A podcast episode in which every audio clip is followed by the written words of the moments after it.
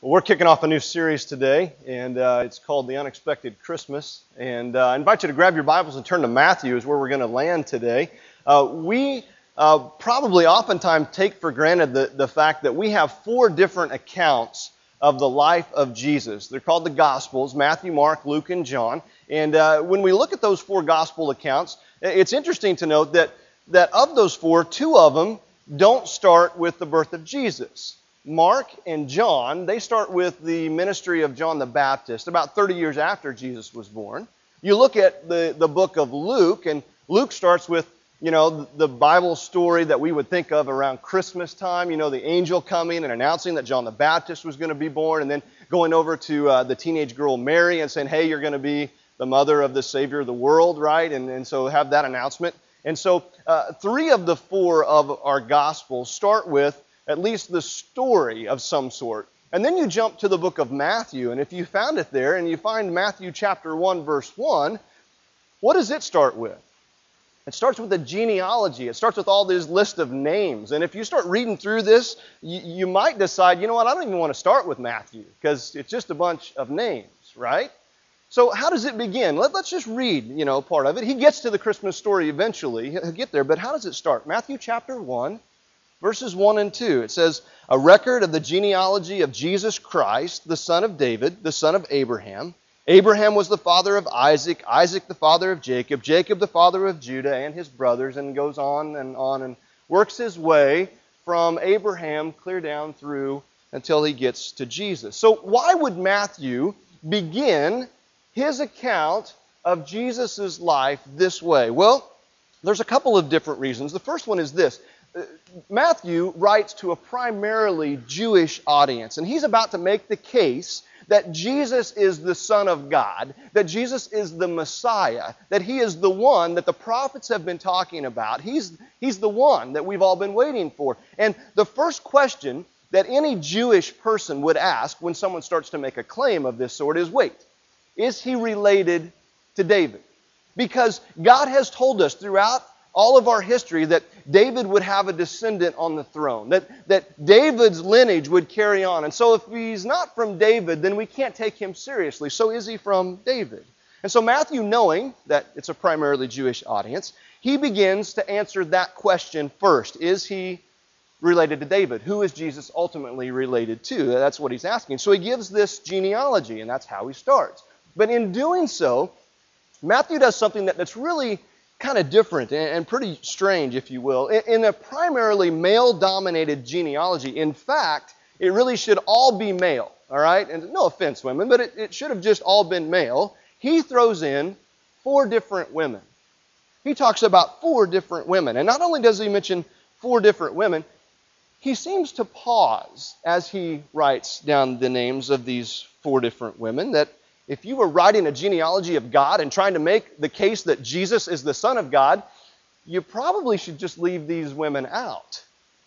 But he puts them in there because his point as he's writing this is to convince people that Jesus came from David, that Jesus is the Son of God. And yet he seems to do everything to kind of disrupt that flow and makes you question whether or not he really is. And so why does he do that? Well, what's really fascinating about this is that if you were to go back to this time frame, in ancient times, that very few people had histories written about themselves. In fact, the only people that really had histories written were those who could afford to hire historians to write their history. The famous generals, military people, kings, emperors, they were the ones that had the histories written about them. And generally speaking, they hired people to write histories about themselves to make themselves look good. And because they wrote about stuff to make them look good, oftentimes in histories we have gaps.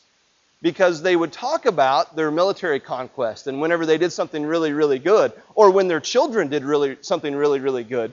And yet, whenever they were defeated, or whenever they had one of those children that didn't quite measure up to what they were supposed to do, just didn't mention it. Just kind of skip over that and, just kind of let it go. So the idea was that as you had a history written about you, that you look as good as you possibly could. And that's the histories that we have. Most historians wrote in that time frame with a point in mind, with an objective. They wanted the person or the group of people to make them look good. And then we come to Matthew, and we see what Matthew writes. And in Jesus' genealogy, he adds and almost emphasizes people that he really shouldn't have mentioned at all. He should have just kind of skipped over them. And it should have been just a male-dominated list, again, because Matthew was trying to link Jesus the man to David the man through a lineage of men. He should have just stuck with the names of men, and yet he throws in 4 women. And what's interesting about these 4 women is that 2 of them he really shouldn't have mentioned, and we're going to get into those in the next couple weeks. And 3 of the 4, they're not even Jewish. And so the Jewish readers, as they read this, would have been going, huh? You're putting that in there? Look at verse 3. He says, Judah, the father of Perez and Zerah, whose mother was Tamar. He introduces Tamar. And that's a little blank there on in your bulletin if you want to fill it in. The first woman that we're going to talk about is Tamar. We're going to talk about her next week. And how many of you know the story of Tamar? That's kind of what I expected. You know, there's about 6 hands across the auditorium. The story of Tamar is not one that we talk about a lot. Why? Because it's pretty dicey. In fact, there's some verses in Scripture about Tamar that I'm not sure I feel comfortable reading from the front of the stage in church, okay? It's an interesting story, to say the least. And yet, if you're Jewish and you're reading through this genealogy and you come across the name Tamar, you know the story. And immediately you're going, wow, Tamar, there's a good one, right? And they would remember, and they would go back, and they would wonder why. It creates this intrigue and this mystery and this questioning about this. He continues, Perez, the father of Hezron. Hezron, the father of Ram. Verse 4, Ram, the father of Amminadab. Amminadab, the father of Nahshon. Nahshon, the father of Salmon. Salmon, the father of Boaz, whose mother was Rahab. Okay, so he throws in another woman. And this woman, Rahab, she's not Jewish either, by the way. And if you know your Bible history, Rahab had a nickname. Rahab the, anyone? Prostitute. Yeah, Rahab the prostitute. In fact, whenever you get to heaven and you're meeting all the people and you meet Rahab, you might be tempted to say, Rahab, you're the lady they talk about in the Old Testament, right? Because that's how we know her. She's known as Rahab the prostitute. He mentions her. There's no reason to bring her up, is there? There's no reason to bring her into this story and into this picture. The Jewish reader would go, Rahab, oh yeah, we remember Rahab. Verse 5 continues. He says, Boaz, the father of Obed, whose mother was Ruth. Now Ruth, finally, there's a good story.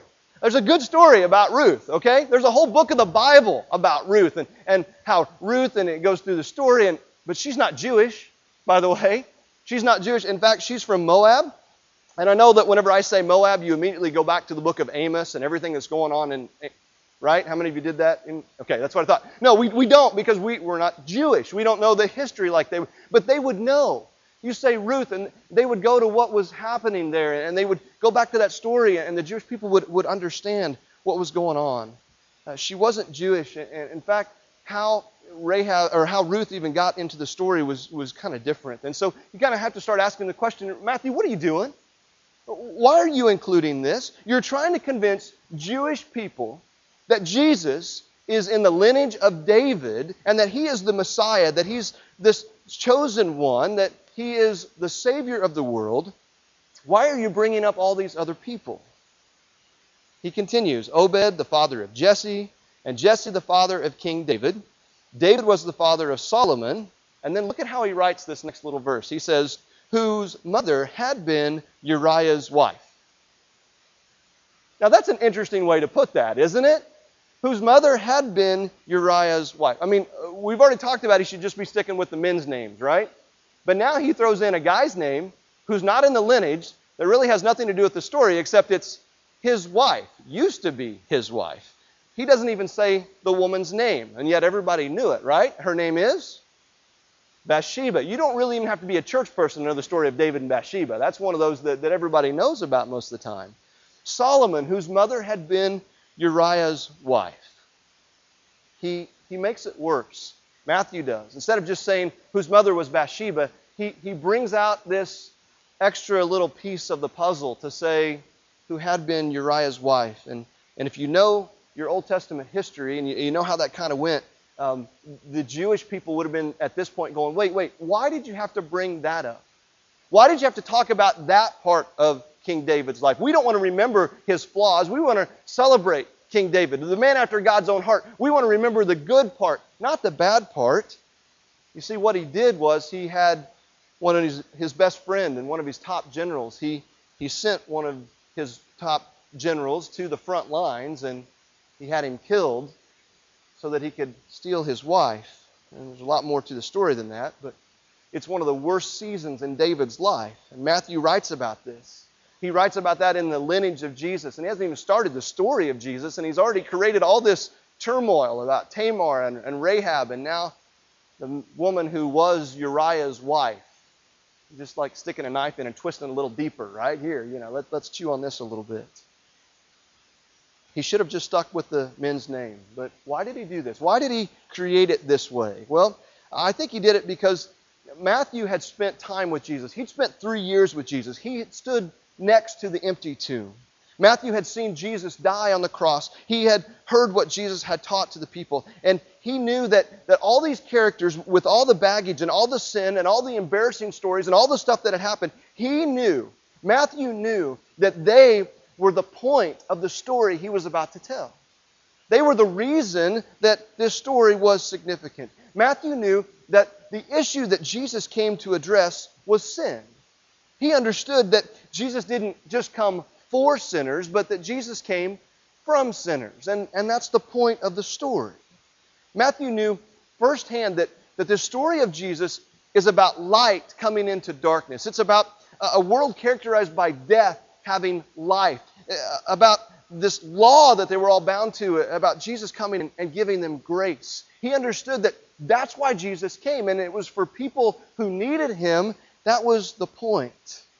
And I think that when Matthew was writing throughout this genealogy, he wrote down these people because people like Tamar and people like Rahab and people like Bathsheba, they were his kind of people.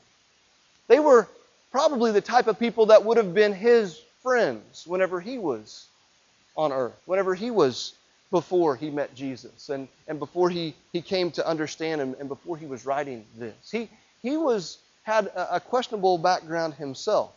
We learn about Matthew in Matthew chapter 9. Even though Matthew's written all this stuff about Jesus, he introduces himself in Matthew chapter 9. I invite you to turn over there. It happened in Capernaum when Jesus and Matthew met for the first time. Capernaum is this little town on the northern side of the Sea of Galilee. The Sea of Galilee was really more like a big lake, but they called it a sea. It had several ports around it. And one day, Jesus and his disciples are on a boat, and they get off at the port there, and they are walking. And as often happened in Jesus' ministry, a large group of people would gather around where Jesus was. And most of the time, they wanted something. They wanted to see something. They wanted Jesus to do something. In this particular case, in Matthew chapter 9, we see a group of people had brought their friend as Jesus got off the boat and was walking across the dock, and they bring their friend, and they lay down their friend in front of Jesus. And it's almost like they look at Jesus, and they look at their friend, then they look at Jesus, and they look at their friend, and they're like, little help? Can you do something here? And Jesus says something very interesting to him. In Matthew chapter 9, verse 2, he says, "Take heart, son, your sins are forgiven." Now, that was a very odd thing for Jesus to say to that man. That's really not why his friends brought him there, do you think? He said, "Take heart, son, your sins are forgiven." And then maybe Jesus turned to go. Maybe that's what he wanted to do. And the religious leaders and the teachers and the scribes and the Pharisees, they were all around. They were following Jesus to kind of learn about him. And they were like, whoa, wait a minute. You can't do that. You can't say that you can forgive sins. Only God can forgive sins. If you're saying that you can forgive sins, then you're putting yourself on the same level of God, and that's blasphemy. You can't do that. Because we have laws against that, and we can take you out right now because you've committed blasphemy. Only God can forgive sin. But before they can really take that train and get on it and run with it, Jesus looks at the young man and says, "Oh, okay, get up, take your mat, and go home." And Jesus healed him. And I have to think all the people around were going, "That's cool," right? They were amazed. People were always amazed whenever they came in contact with Jesus. They even said that they were amazed that such authority had been given to a mere man. Now, we don't know if Matthew saw that or not, but what we do know is that Matthew, when he wrote his account of Jesus' life, and whenever he shared with his audience when he met Jesus, it was right after this account of healing the man after they had gotten off the boat. It was right after Jesus looked at the paralyzed man and said, "Your sins are forgiven." That's when we know that Matthew would be face-to-face with Jesus. He would meet him for the very first time. This is how Matthew writes his own story in Matthew chapter 9, verse 9. It says this, "As Jesus went on from there, he saw a man named Matthew sitting at the tax collector's booth." Now, why is it significant that he was sitting at a tax collector's booth? Well, the Romans, they needed taxes. And so what they would do is they would sell the privilege of collecting taxes to Roman citizens. They would sell them for a 5-year period. And you would go to Rome and you would buy the opportunity to go live in Judea or Palestine or one of those cities to collect taxes. And what they would do was a Roman person would come in and they would be the tax collector. And they would be collecting all the taxes on everything. And so as they were there, they weren't very popular, okay? A Roman person being in a Jewish town, not popular. Then the Roman person being in a Jewish town collecting taxes that the people didn't want to pay really made them unpopular, you know, to the point where they probably had their houses egged and probably slashed the tires on their chariots type thing. You know, they weren't very popular at all. And what they could do was they could charge whatever taxes they wanted. They could have the tax they had to collect, and then they could charge just a little bit more as long as they kept Rome happy. And so because of that, they were very wealthy. They were very, very wealthy people. But they always had a conflict with the Roman people. So the Romans got real smart. They said, here's what we'll do. We will give that opportunity to Jewish people. And so then a Jew could then buy the right and buy the opportunity to then collect taxes from his own people. And this system was pretty significant, and there were lots of taxes. There were income taxes, poll taxes, bridge taxes, gate taxes, taxes on fruit, taxes on meat, taxes at ports. Everywhere you went, there was a Roman tax, and if they needed more taxes, needed more money, they'd just raise the taxes or add a new tax. That sound familiar at all? So they would recruit these Jewish people then to go and start collecting all these taxes. And to be a Jewish person collecting taxes from Jewish people and sending it to Rome and charging more, it's about the lowest of low. You really couldn't get any lower than that. You were a total traitor. You were an outcast.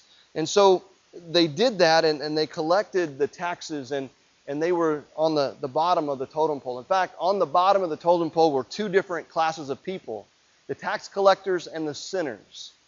Just couldn't get any lower than that in this society. And that's who Matthew was.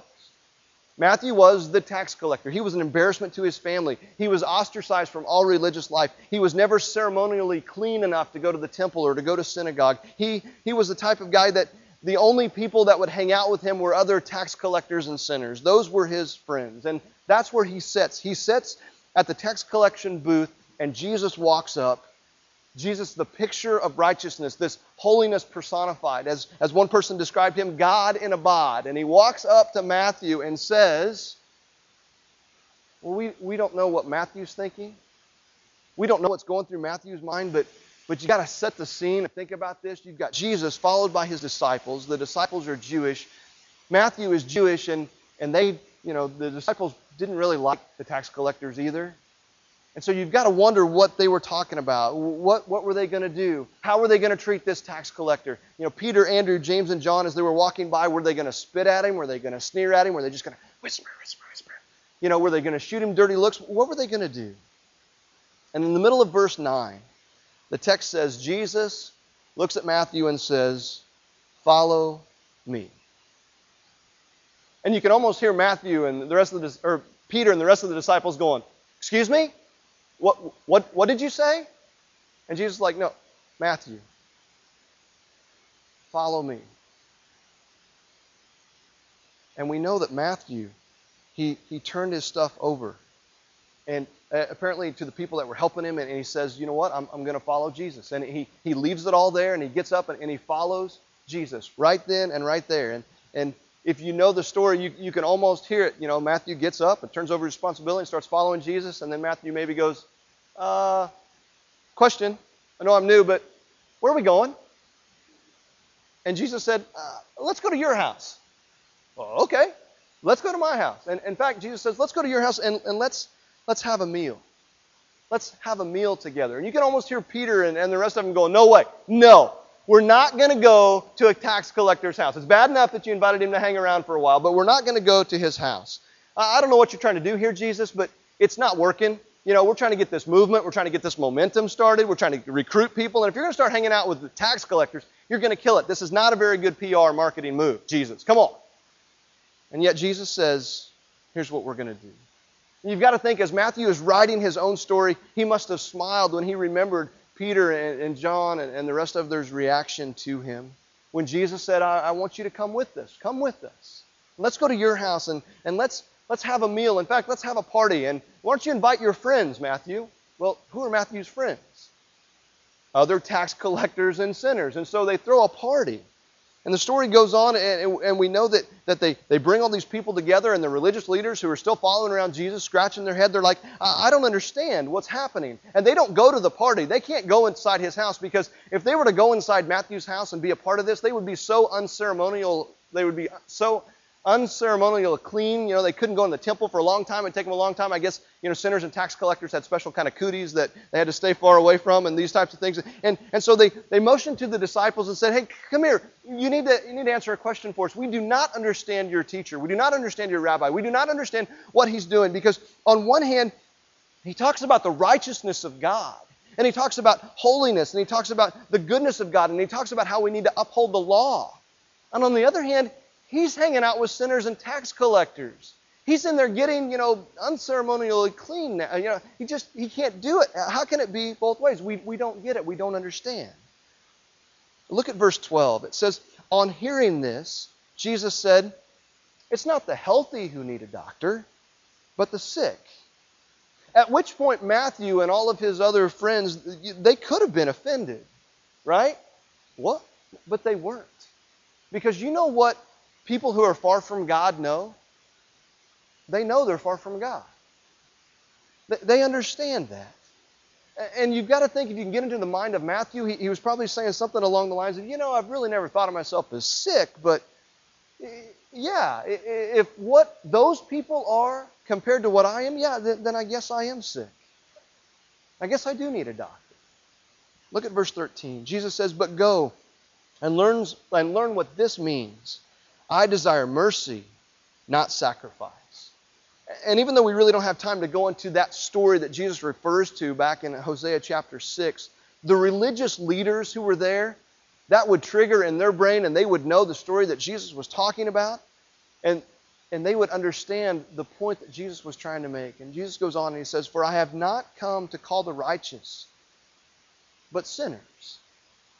In other words, Jesus, why did you come? And Jesus said, I didn't come to call the righteous people or the people who are good enough. I came to call the sinners. And that was not offensive to Matthew and his friends, because they knew they were sinners.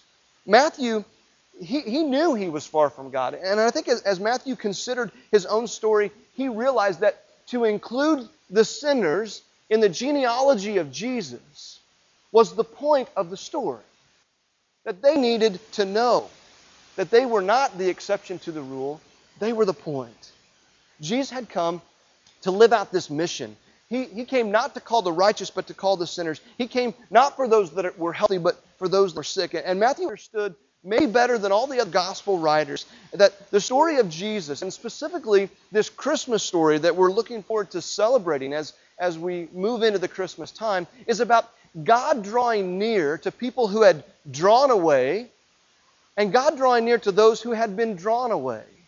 Those maybe who had been pushed away by the religious people. Matthew understood that he needed to highlight the problems in the genealogy of Jesus, because not only were they important people, they were the reason Jesus came in the first place. They were the point. And at the end of 3 years, during the ministry that Matthew was able to witness, that Jesus did here on earth, and as he stood there, and as he saw Jesus die, and as he saw the empty tomb, and I think he discovered lots of things. He discovered that the rules had changed. God hadn't changed, but the way people viewed God could change. And from now on, the tax collectors and the sinners and the people who had failed and who'd broken the law in each and every way that it was possible, that they could approach God not based on how good they were or on what they had done or what they hadn't done, but they could approach God on the basis of what Jesus had done for them. It was no longer about self. It was all about Jesus, because the rules changed with Jesus. The genealogy of Jesus showed that God came to save those who were just like the Tamar and the Rahab, to save those who were just like Matthew, because they need a Savior. We all need a Savior. He knew that the story that he was about to tell, the story of Jesus, this amazing story, was that he came to save those who needed a Savior. And we all need that Savior. I think as Matthew wrote this, I think at times when he was writing the genealogy, he may have just laughed. He may have just paused and gone, I've got to include this. The people have got to understand. They've got to understand that this is the point. I've got to mention Tamar and let their minds wander through that story. I have to mention Uriah's wife, right? Because they need to understand that it's because of people like this that Jesus came. That's the point of the story that Matthew was about to tell. So here's what we're going to do over the next few weeks. We're going to look at some of those stories. We're going to look at those stories, and some of them you may know. Some of them I may have piqued your interest enough that you will know by the end of the day today. And we're going to look at Tamar and Rahab. We're going to look at the story of David and Bathsheba, Uriah's wife. And we're going to spend the time in Christmas to focus on these things. Now, why would we do that? Well, because when the angel came and announced the birth of Jesus, the angel came and announced the birth of Jesus as the Messiah, as the Savior to the whole world, to everyone. That's the point of Christmas. The point is that we all need that Savior. And because we needed it, God sent us a Savior. And so to Matthew, the genealogy was the perfect place to launch into the story of a Savior, because it highlighted the need for a Savior. We all need that Savior. And as we do every week, we offer you an invitation to receive Him. You see, Matthew wrote about people who were far from God, encountered God, and became close to God. He wrote about them because that's the point. He wrote about them because that was his story, and chances are that's your story as well. Maybe you've never accepted Christ, and truth be told, you're walking far from Him, and it's time to start walking with Him. It's time to encounter Him in a way maybe like you've never encountered before, and you need to turn it over to Him. Maybe you're like Greg and Carla Whitlow a couple weeks ago. They've been walking with God a long time and finally said, it's time. Yes was the word Carla kept saying. Yes. Yes, God. You tell me, I'll do it. Maybe like Ken and Donna, who a couple weeks ago as well. After that, we're all dismissed. They said, I should have done this today. And they said, I just can't wait any longer. And we got to witness that as well. Maybe you're like Erica, who, had heard about it. Mom had been praying for her. People around her loving her. And she just said, I need to do this. Tell me what I need to know. Show me this Jesus who came alive in the Scripture and what He's done for me. And she was just, yes, obedient. I'll do it. I don't know where you are in your walk, or if you're walking at all, but we're ready to receive you. We're ready to help you take that next step in your life, in your relationship with God, whatever it is. We invite you to take that step, and if you'll take a step toward Him, we'll meet you at the cross, and we'll be more than happy to take that step with you, to walk down that road with you, to share with you, to love you, and as Robin said, to be family as we walk this path together. Stand with me. Ian's going to lead us in this invitation song. If you want to talk to someone, if you have a decision to make, you make your way over to the cross. We'll meet you there.